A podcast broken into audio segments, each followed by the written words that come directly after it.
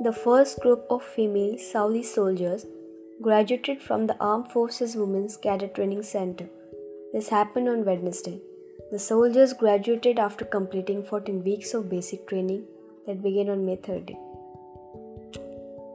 Major General Adel Al Balawi, the head of the Armed Forces Education and Training Authority, delivered a speech in which he said the center has an important mission which focuses on providing excellent training program and curricula and an ideal learning environment.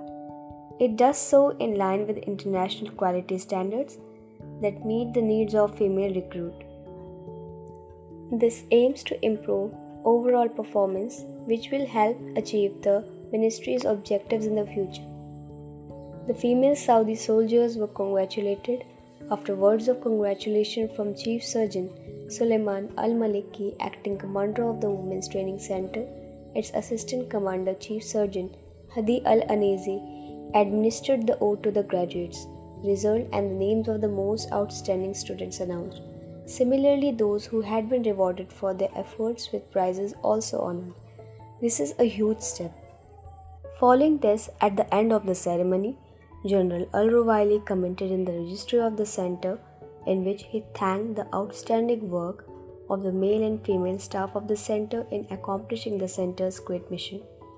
Saudi Arabia opened up military recruitment to women in February this year. Therefore, it is noteworthy that Saudi Arabia opened its armed forces sector to women, also with allowing both genders to sign up through launching a unified admission portal in February this year.